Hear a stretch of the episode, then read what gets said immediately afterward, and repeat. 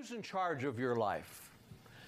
When I was praying this morning about this message, I felt like the Lord just dropped it in my life. Who's in charge of your life? Now, most of us are going to say the right thing. Oh, well, God's in charge of my life.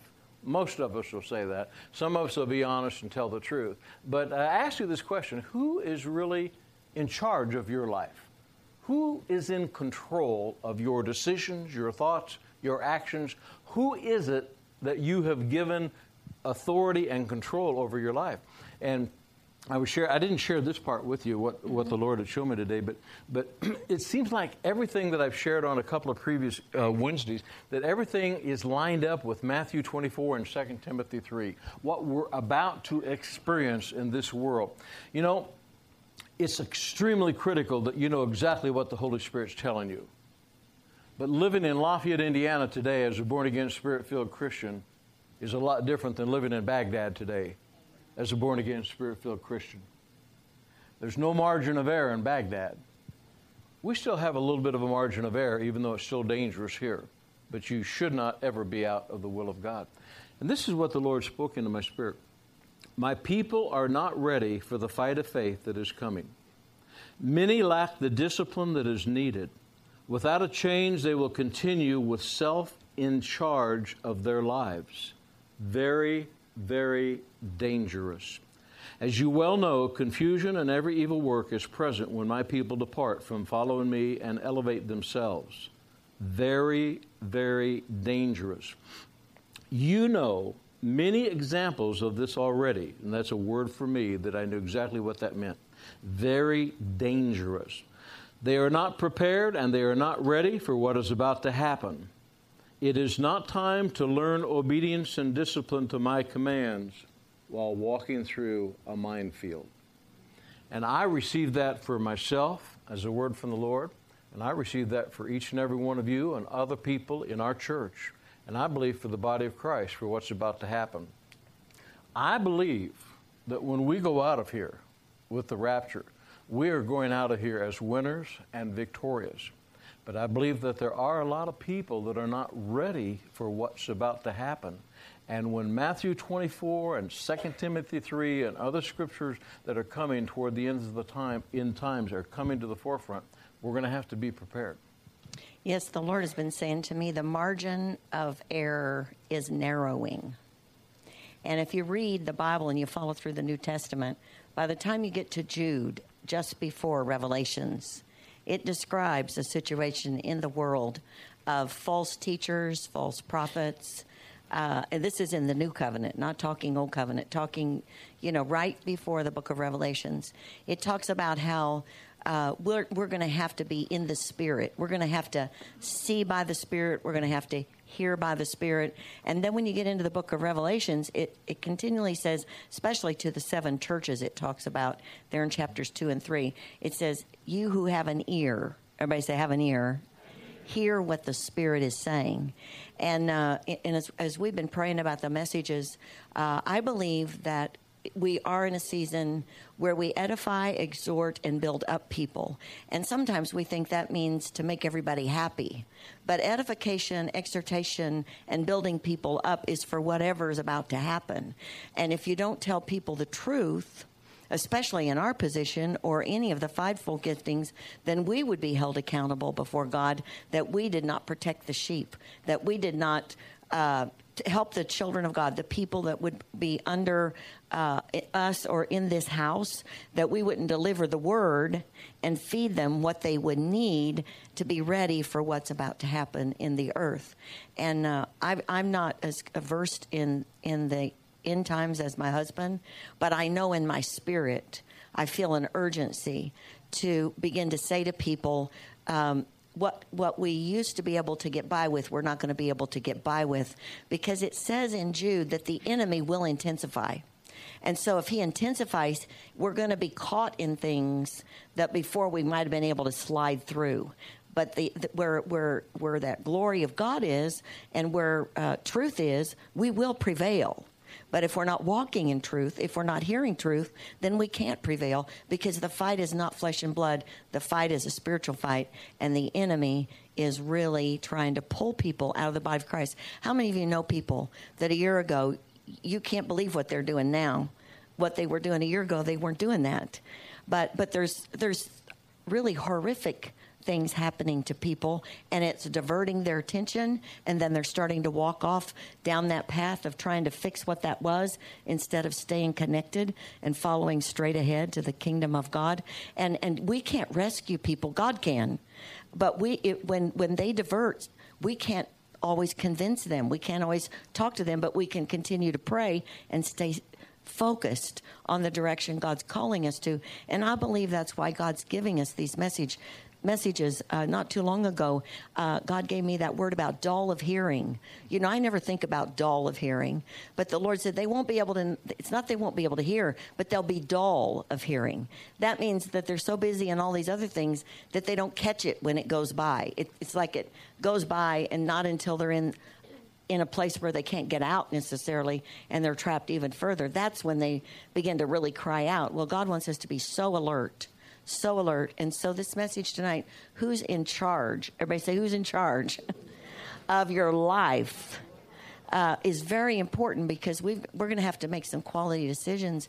And sometimes it requires us to walk in an obedience that we're not really wanting to walk in. But I have found in my life, uh, I don't like to be obedient sometimes any more than anybody else. We're all human. But I have found there's a great reward to obedience.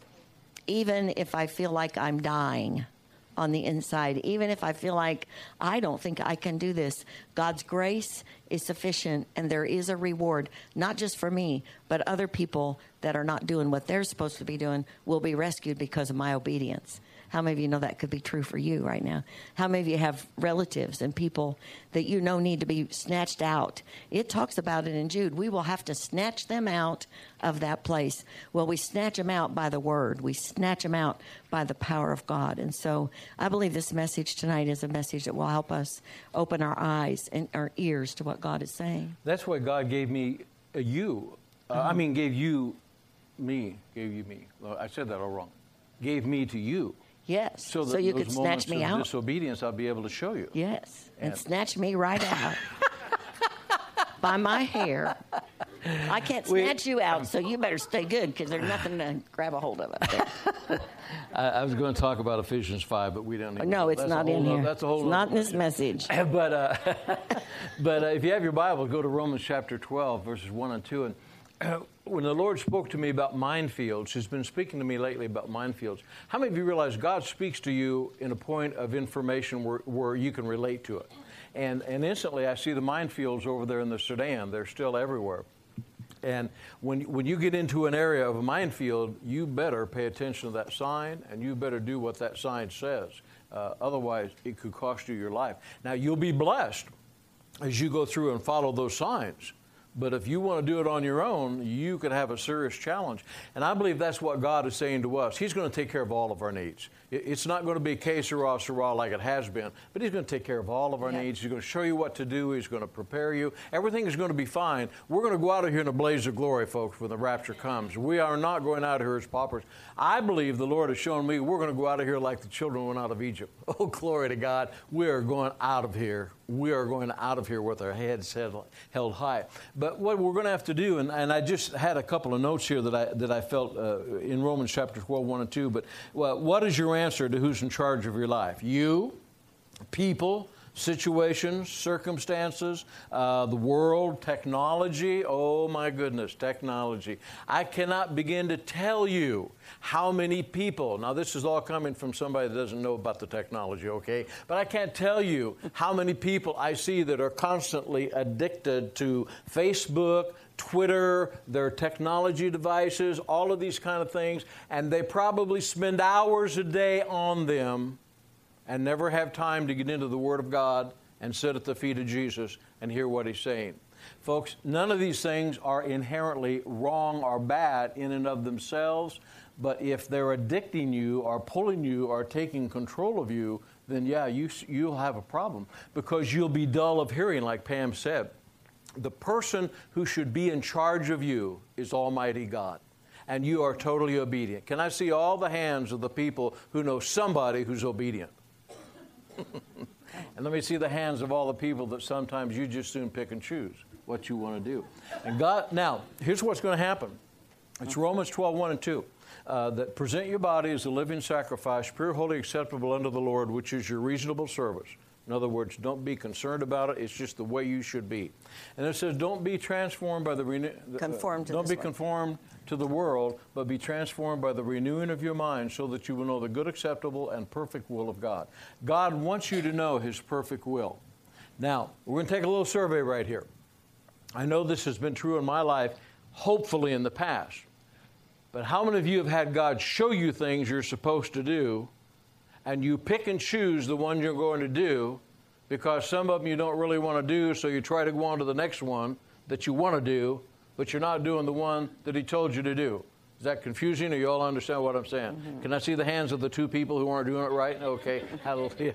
Now, what, what happens is God sees that and he knows, now please accept this right, he knows he can't trust you because you're going to pick and choose. So he can't trust you to put you where he wants to put you because you will not be obedient to what he tells you. Does that make sense to everybody? Turn to your neighbor and say, What did I come tonight for? Does that make sense? Does that make sense to all of you? One of the first things that, and, and I love the military. If I'd been an officer, I'd have stayed in the military, but I wasn't an officer and I didn't want to do what I was doing. But, but, but, but, but the first thing that they do in, the Marine Corps is really let you know that you don't know anything. And they strip you down. Mike was a Marine, maybe some of the rest of you, and I'm and the other branches do. I'm sure do the same thing, but I don't have a point of reference. But they, they strip you down, and they bring in the fear factor and everything else. That if you'll do exactly what we say, you'll be okay. And then they start to build you up. What they're doing is try to determine how disciplined you will be to hearken unto their voice when they tell you what to do.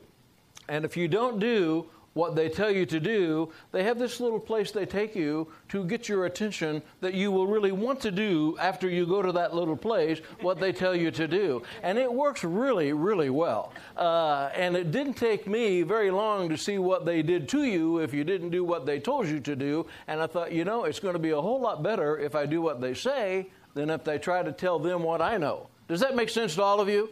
And it went really well after that. Now, we in the body of Christ, God's not going to come down and hurt us, but we will get hurt if we don't do what He tells us. Yeah, today I was getting my nails done. You know, God uses everything to speak to you, and, and I don't like scary movies. Um, and even my nail tech, my granddaughter went there, and she, and she said uh, she watches movies while she does your nails. You know, well, it's better than soap operas. That's what she used to watch, so I'm rejoicing. But some of the movies are a little scary, and this one was called Independence Day, I think. There's this big, it's outer space people, and they come and uh, and, and so she said to my granddaughter, uh, she showed the movie to me one, that I'd seen some of it. She said, "You showed that to Grandma." She prays over things like this. When she, first she play, prays for the people while it's going on. She goes, "Oh yeah, she does that here too, but we just keep the movie going anyway." But when that when that thing came over Washington D.C. and the other cities, you know, you can either be obedient to God or you're liable to end up being obedient to a force you don't want to be obedient to. And I do know the devil's ways because I've prayed a lot of deliverance with people. And it starts out, it works for you, just that little bit of something. But then at some point, whoosh, comes that thing right over the city or right over your life, and it takes dominion over you.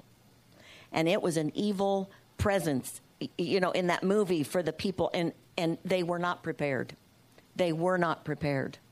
And when we're not prepared, we have no defense. And we are called to be on the offense, not the defense. And that means we are prepared so that when those things happen, we can defend because we are offensive. We can go after the enemy. And people who have a little bit of rebellion, whenever you talk about the military, they get you can just see the hair stand up on the back. It's the same as when you talk about submission, the hair goes up on the back of people's heads. Uh, you know, you will submit to something. And I just say that to you tonight in all truth and honesty. And, and we need to choose to submit to God. Because the Bible says if we submit to God, we can resist the devil. But if we choose not to submit to God, then we are choosing to submit to the devil because there is no in between. The devil wants us to think we think for ourselves because we're not dumb enough to go around saying, I'm doing what the devil wants me to do. But we are, as my husband used that word stupid, it says in my Bible, a self confident fool. Uh, follow, it gets into folly. They really believe they know what to do and they think they can control their life. Mm-hmm. In as a person, we cannot control our life because there are two forces out there that are going to take part in whatever we're doing, evil or good. And we choose which one we're going to walk with. And so I really encourage you that this is the hour where submitting to God is a good, good thing. Because the enemy is really ramping up to get people to submit, and they don't even know they're falling into it. I've watched it, I, and it is a process. It, it takes people down, down, down. Uh, the Lord gave me three words the other day, and I'm going to share a message on this because I believe in the body of Christ. We're not quite awake enough, as awake we, as we need to be, and uh, and and I think God's going to start causing the body of Christ to walk in more obedience, and they're going to shine brighter than they ever have shown. But those who choose not to walk in obedience are going to go off into a gray area, and like He told me years ago, there's going to come like a flood and fire down the center of it, which will be the glory of God, and anybody who can't go in that fire will fall off. Uh, so we need to be in this position. Who's in charge? God needs to be in charge for sure right now of every decision that we make. It's a good word. Uh, what you quoted earlier was James 4 7. Submit to God, resist the devil, and he will flee. The devil is afraid of God, and the devil is afraid of the power of God in you, but he's not afraid of you. Does that make sense? Yeah. Turn to your neighbor and say, The devil's not afraid of you. the devil's not afraid. But he is afraid of the power of God that is in you. So if that power has been released by you submitting to it, then yeah, the devil's going to flee and get away from you. And what we're going to have to do is understand what the Word of God says because there is judgment coming on every single person. We will be judged by all of our actions. That is totally scriptural. Every nation on the face of the earth will be judged. The United States will be judged for the atrocities that we have committed. And right now in our country, I don't know what that movie was, I haven't seen it, but there's a demonic force that is descended on Washington, D.C. years ago, and it's inside the Beltway. And all you got to do is look at what we've done in the abortion industry, what we've done in the marriage industry, what we've done in the immorality industry, what we've done in the debt industry, and how we have in our, in our government. And a lot of people say, well, wait a minute, I'm a Christian, I don't agree with all that stuff. It doesn't matter whether you agree with it or not. We live in a republic. And a republic is a representative form of government that represents the people. And the laws of the land represent the people. And if the people have accepted it all, then that's the way it is. And in this country right now, anyone who thinks God's not eventually going to judge America for our actions, you are living in a smokescreen somewhere because there will be judgment that will come. But it's time for the body of Christ to really and truly, a message that I had several almost a year ago now. But stand up, speak up, and sometimes we're going to have to act up. We cannot be silent any longer. And in some countries of the world right now, Sweden being one of them, I'm not sure about Canada yet, but in Sweden, uh, it is a hate crime to talk about homosexuality and call it a sin. It is a hate crime to, to do that. We had a friend or a person that we knew years ago, Ulf Ekman over there, uh, who's been arrested several times. He will not stop saying that homosexuality is a sin. It's contrary to the Word of God. We love the homosexual. We hate the sin. That's a fact. That's with the body of Christ. And what happens then over years of time, people say, well, I don't want to offend anybody. Not only is it time to offend a few people, it's time to rock a boat and sink a few boats. Can you say amen to that? Amen. And when the body of Christ finally finally stands up and says, Enough is enough. We're not going to take it any longer. We're not going to be hateful. We're not going to be bitter. We're not going to be mean, but we're going to proclaim the Word of God and we're going to speak into people's lives. And that starts with people in the body of Christ because the, the, our country today is where it is because men and women of God who founded this nation who founded our school system, who founded our penal institution. You used to go to prison until you got right with God. And, and, and all of those things have changed now because we have allowed them to happen. Now, it's, not, it's never too late. Everybody says it's not too late. Never too late to do the right thing. But, uh, but we've got to start to become obedient to do what we can do right where we are. And I want to give you a few scriptures here. Isaiah 119 says, The willing and obedient will eat the good of the land. So not only do we have to be willing, what do we have to be? Obedient. Turn to your neighbor and tell him you need to be obedient. You need to be obedient. Now turn back and just tell him you need to shape up, okay? Let me see the hands of all the people. You need to be more obedient. yeah, we all do. Now, see, it starts with us. A lot of times we'll look at other people and say, well, they need to do this, they need to do that. Folks, it all starts in, right in here. We need to be obedient to do what God has called us to do. And then Joshua 1 8 and 9. We're supposed to meditate the Word of God day and night. Basically, what that's saying is then you will make your way successful. You start to meditate what God has shown you, you start to become obedient to it. 1 Samuel 15 22, 23. It cost Saul his kingdom by wanting to sacrifice something, but not wanting to obey what God told him to do through the prophet. Yes. And you know, really, obedience, um, if you think about Jesus and all the multitudes of people that came to hear him speak, he was, he was teaching them truth and calling them into righteous living. He, he wasn't saying it's okay to do this and it's okay, well, you know, this is okay. He, but yet, multitudes, everybody say multitudes. I believe there's going to come such an awareness that evil is here that people are going to run to the kingdom of God because they're going to see it as the only safe place. Because uh, obedience to God is a joy, not a hindrance. You know, and it's been made to be, you know, I mean, to say you're a Christian today, uh, I don't know how many of you ladies were here on Monday night, but Janet Lay went to witness to a young man on the airplane, and she said, You don't know if you should say Christian today because you don't know what kind of response you're going to get. Now, isn't that a pathetic saying for the day that we're living in in this nation that you have to be afraid to declare your Christianity because you're liable to upset somebody and they're liable to become really violently uh, aggressive toward you because you're a Christian. And this is a Christian nation, even though I know it's been said by some that we're not. But we are a Christian nation because we were we were founded upon Christian principles.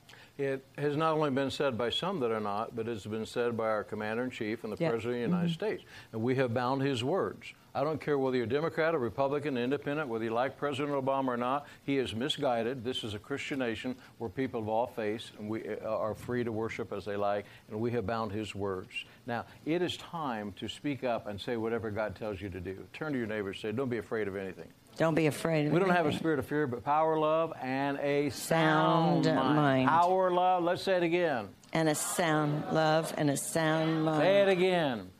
Our love and a sound mind. So when you feel fearful and you feel like your mind is absolutely wacko, what do you have?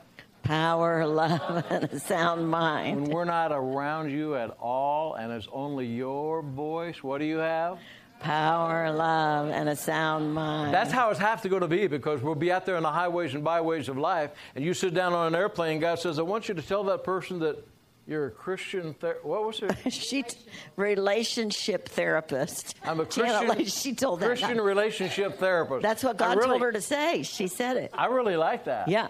I've, I've heard the one where you sit down on the airplane. The guy actually, I, f- I forget who it was. It was a minister. But he sat down next to this guy, and as you do on an airplane, the guy starts telling you what he did. And, and then the guy, and he said, By the way, what do you do? And then the, the guy turned and said, I work for the richest Jew in the world. and he proceeded to witness to him and talk to him about it. Here's what, here's what Deuteronomy, all through Scripture, you can't find anywhere in Scripture where God says He wants you to do something and He'll not provide. He will provide. You don't have to figure out how to get provision for what God's called you to do. All you have to do is do what God has called you to do. And in Deuteronomy 28, it says, Now it shall come to pass if you diligently obey the voice of the Lord your God. How many of you diligently obey the voice of the Lord your God? Mm. Let's see your hands. Mm-hmm. Okay. Try. How many of you need a little improvement? Yeah. You know what diligently means? All the time. Close. Oh.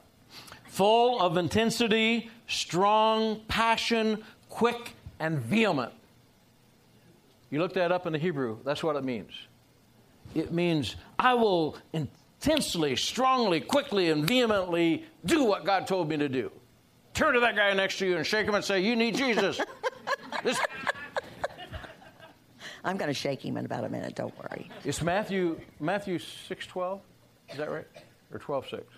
The violent take it by force? 12, 6. 12 6. Violent take it by force. Everybody say that.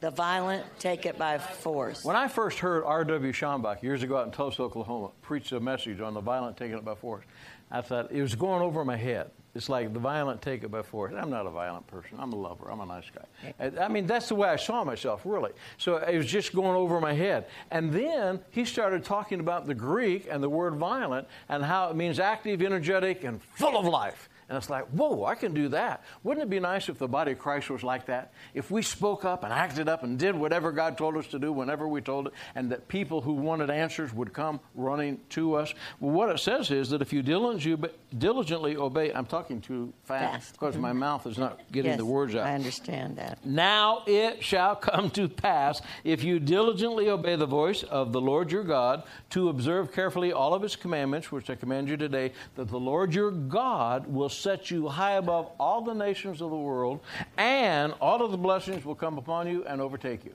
Mm-hmm. That's where we get that. All the blessings coming upon you and overtaking you. Yeah, and there's God is uh, faithful to His word.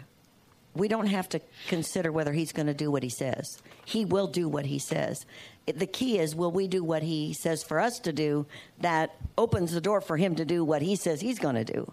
And oftentimes that's where we we shrink back. Um, i wanted to give you this scripture. It says in this is uh, second first samuel 15 22 and 23 um, it talks about it says, Has the Lord a great delight in burnt offerings and sacrifices, as in obeying the voice of the Lord?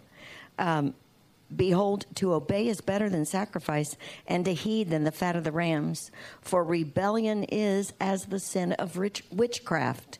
Everybody say, rebellion, rebellion. is as the sin of witchcraft. Now, you know, the world doesn't even oftentimes believe there's a devil or any of those kind of things, but witchcraft is real and it has power over people's lives as much as they'll allow the deception to take them. But the only way to be released out of that is to obey God, is to let God deliver us. That's why it said Jesus was a deliverer. What did he have to deliver us from? Evil. Because evil has power to put people in bondage. And rebellion is as the sin of witchcraft, and stubbornness is as iniquity and idolatry and this is because Saul, it's talking about Saul, because you have rejected the word of the Lord, he has also rejected you from being king. It was a very serious situation in his life. Um, just in the past couple of years, the Lord began to say to me, uh, "I'm gonna, I'm gonna cause you to be in places where you will have to speak, and you will have to speak adamantly for truth." Now, you know that can be exciting if you want to be somebody, a somebody, but it can be very uh, intimidating in the natural if if you really know what that means spiritually. That means you're going to be in a position where you're going to be resisted. You're going to be uh, not accepted necessarily for what you're saying, but it means you will have a voice. Everybody say a voice.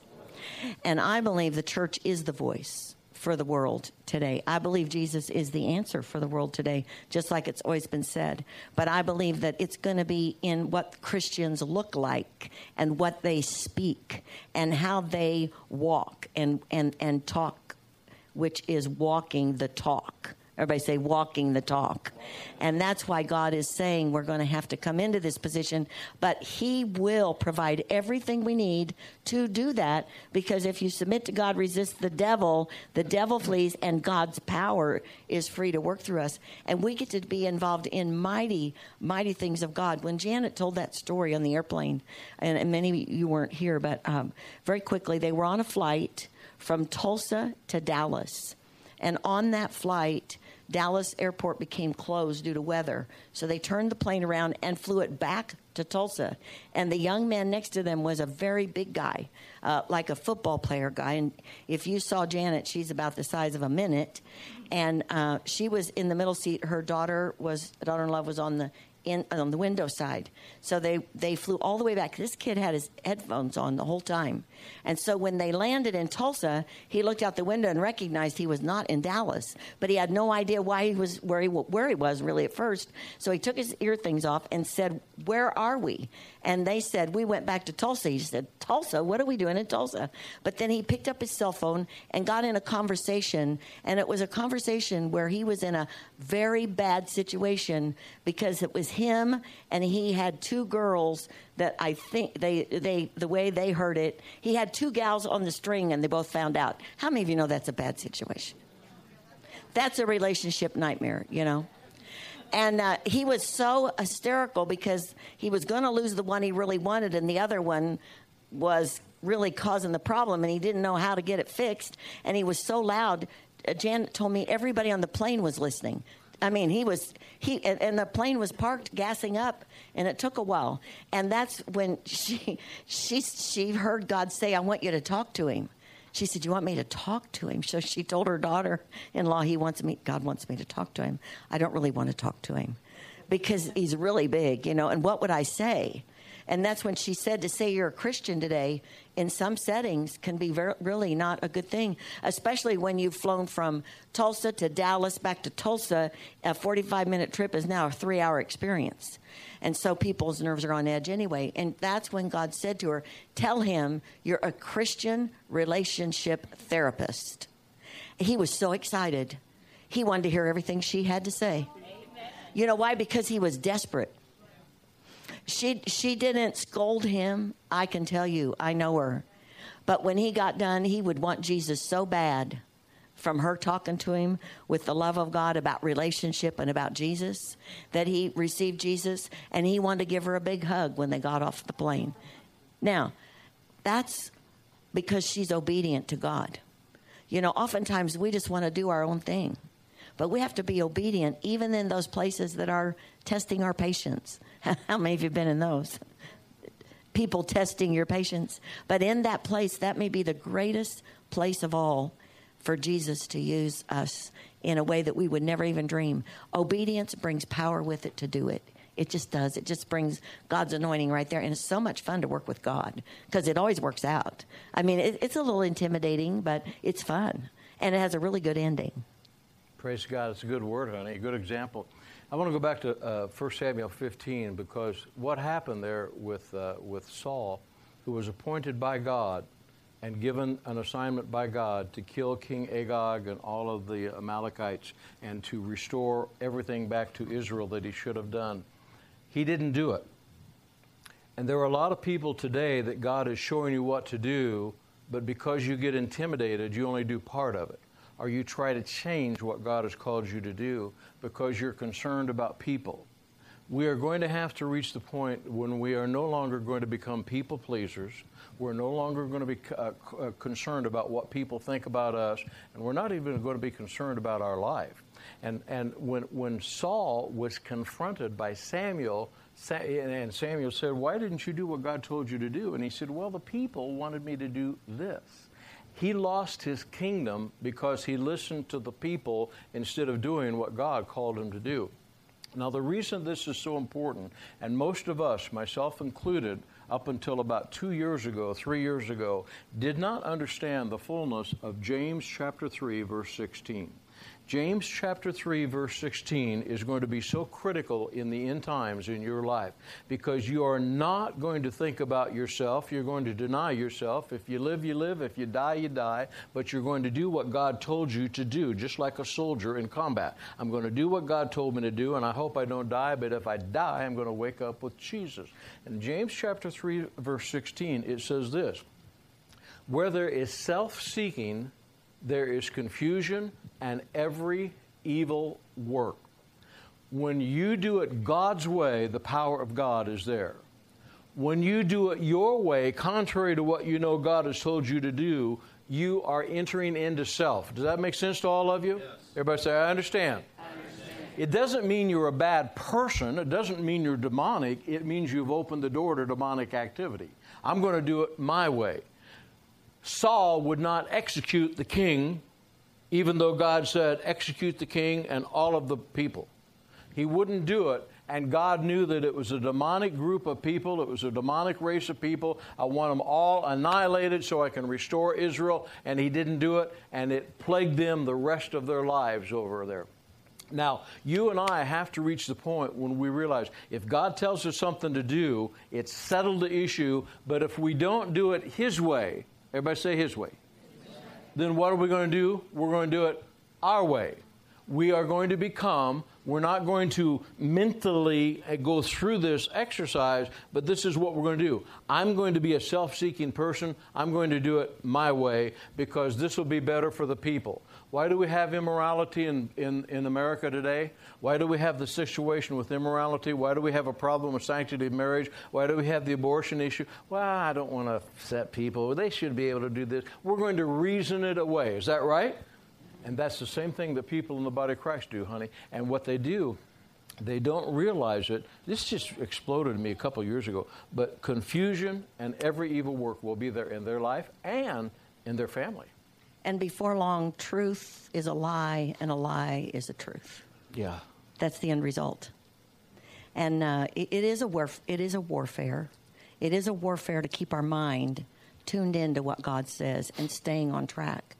Um, you know, I was uh, in this word God's been given to me because uh, there's so many Christians that were walking in the fullness of what God had, but then they got sidetracked and, and, and I know of many examples of, friends over the years. And, and I'm thinking, how did that happen? And the Lord began to show me that the what, what Jesus said, when the devil comes, he'll find no place in me. Yeah. See, a place in me has to do with me has has to do with my flesh, and uh, it's just like in in a person's physical body. I was talking to somebody today. Oftentimes, you know, there's a weak place in in a person's body, and do you know whenever sickness and disease tries to come, it comes for that place. Mm-hmm where that place is weak. It's kind of like, um, you know, there's a sore and then that sore gets healed, but it's vulnerable. And, and so, if anything's going to happen and it hits that place again, then it's right back, only sometimes worse than the time before. And that's the way it is in the body of Christ. We have to protect those weak areas in our lives because that's where the enemy's going to come. How many of you know when you're tripped up, it's usually for the same thing? It's it's one of those things of rejection or jealousy or envy or or, or uh, uh, an issue that that you've had trouble and maybe been hurt and wounded, and it's a it's a place. Everybody say it's a place.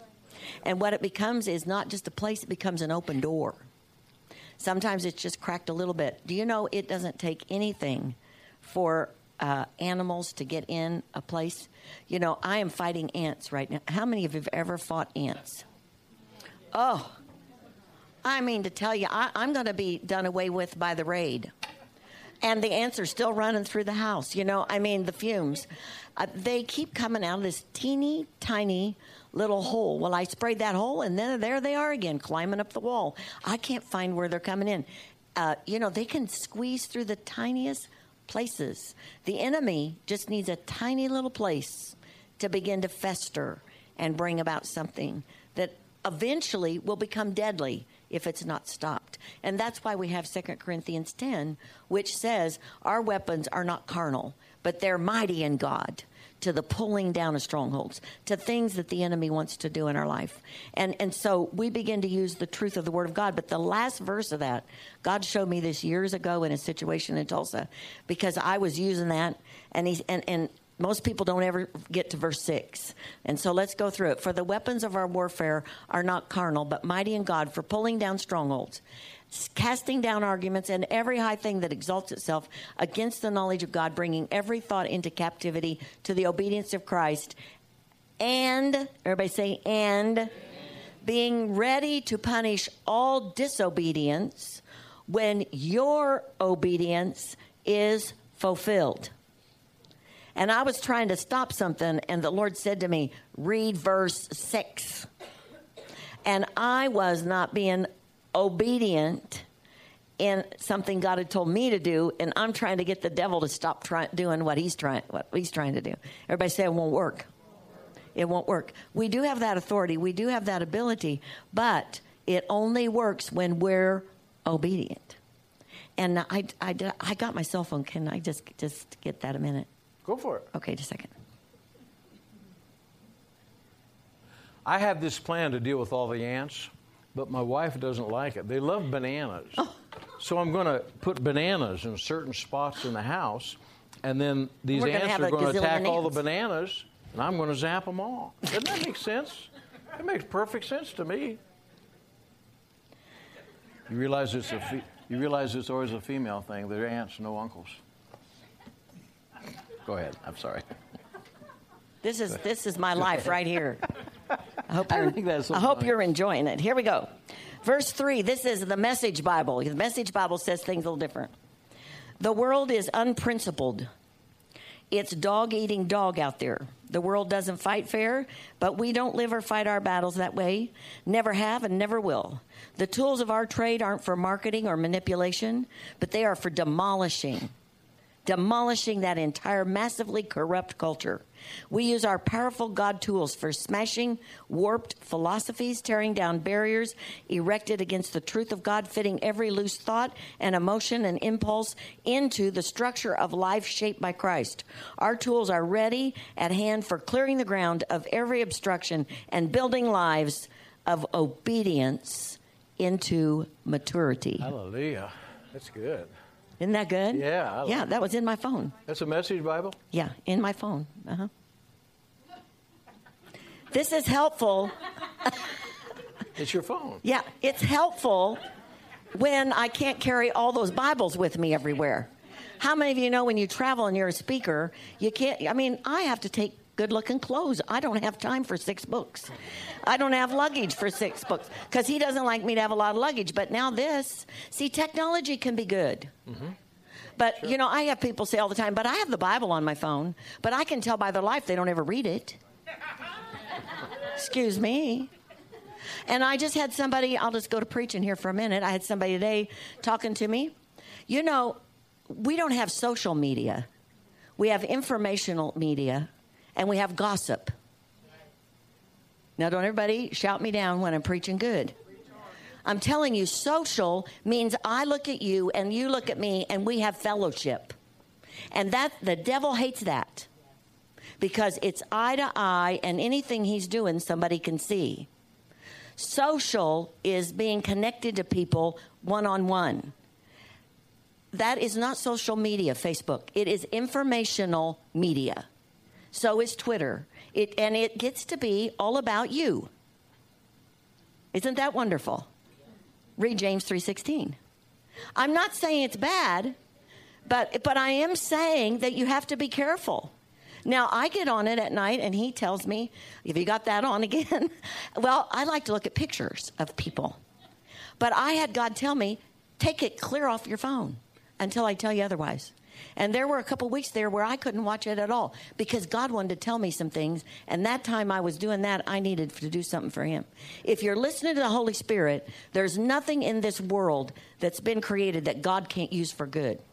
But if you become addicted to, if it be, takes the place of you hearing the voice of God, you have now become totally informed, but you are stupid according to the Word of God oftentimes because you only know what your neighbor's doing and your friend from high school 25 years ago. But when uh, that thing goes mm, over the city, where are they going to be? Who's going to be with you when there's real trouble? Only the Spirit of the living God. And there's only one way to know what He's saying. Uh, it- use your Bible on your phone. That's great. You know, I don't have any problem with people bringing their Bible to church or their phone to church for their Bible.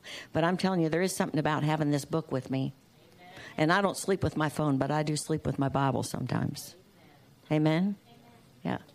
Only good things come from here. There's both in this. And I make the choice which button I push. But I'll tell you, you will be drawn. You will be drawn to that. Hallelujah. I've gone to preach, and you better end it. You know, it is not rocket science. It is very, very simple. God wants to tell you what He wants you to know because He will never not tell you what He wants you to know. And when He tells you what He wants you to know, He also will tell you what He wants you to do. And then we just do it without understanding. Lean not to your own understanding, but in all of, all of your ways acknowledge Him, and He will direct your steps. Let's stand to our feet. And that you get to the point in your life when the most important thing to you is being obedient to God, not other people. You don't even care what other people think about you. Your only concern is how can I be obedient to God? And for many of us, myself included, Many times we need to go back. We need to stop looking for new revelation, new input from the Lord, and we need to go back to what is the last thing He told me to do that I haven't done. Does that make sense to you? Because He's waiting for you to be obedient so He can entrust you with the next step in your life, but He can't give you additional manna to follow if He can't trust you to do what He already told you to do. It'd be no different than a child. Some children, when you're raising them, you trust them implicitly. Why? Because of their track record. You know you can trust that child. Others, you're going to check on every other hour because of their track record. You know you can't trust them. And that's just a fact of life. It doesn't mean you don't love them, it just means you have not been able to develop a trust level with them. We hope you've been encouraged, strengthened, and challenged in your walk with Jesus. If you need prayer for situations in your life, we encourage you to email us at prayer at victorylafayette.org or call our offices at 765 447 7777. If you desire to make Jesus the Lord of your life, or if you've drifted away from the relationship you once had, I encourage you to pray this prayer with me today. Heavenly Father, I believe that you love me. I believe Jesus died for me and rose from the dead. Today, I confess Jesus as my Lord and Savior, and I receive the forgiveness for all my sins. Holy Spirit, I thank you that you come into my life and empower me to live a victorious life. Thank you for saving me. In Jesus' name, amen.